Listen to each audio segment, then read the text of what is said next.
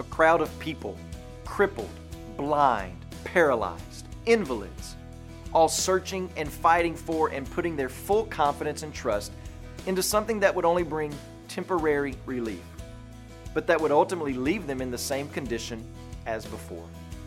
Jesus steps on the scene, selects one man, arrests his attention, and he says to him, "Get up, take up your bed, and walk, and at once." Don't you just love those three words?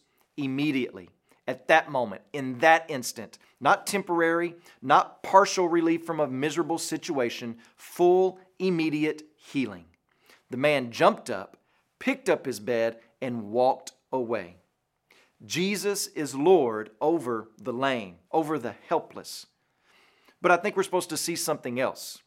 You see, John the author has presented us with several different characters in these chapters. We've come across Nicodemus, a self-righteous religious person. We've read about the outcast, the sinful Samaritan woman. We've studied the royal official who was agonizing over his son who was near death. And in each of these, we see elements of our true selves.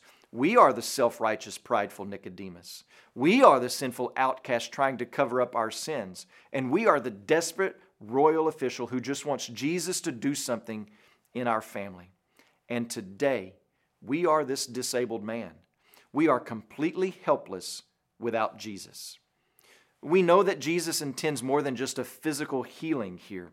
In fact, in verse 14, Jesus comes to this man and he says, "Look, you are well. Sin no more, that nothing worse may happen to you." So why does Jesus connect the healing to sin?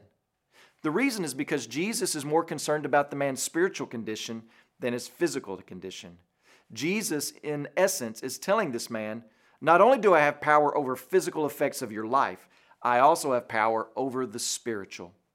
We don't know all of the conversation, but what we are supposed to see is that these miracles point to a greater reality. They are signs to a larger, more crucial reality. Your heart is diseased, and Jesus is the only one who can bring healing to it. When you pray today, please remember Grady Johnson and his family, our missionaries in Mexico. And also remember the Yolongo Life Word broadcast that's heard in the Philippines.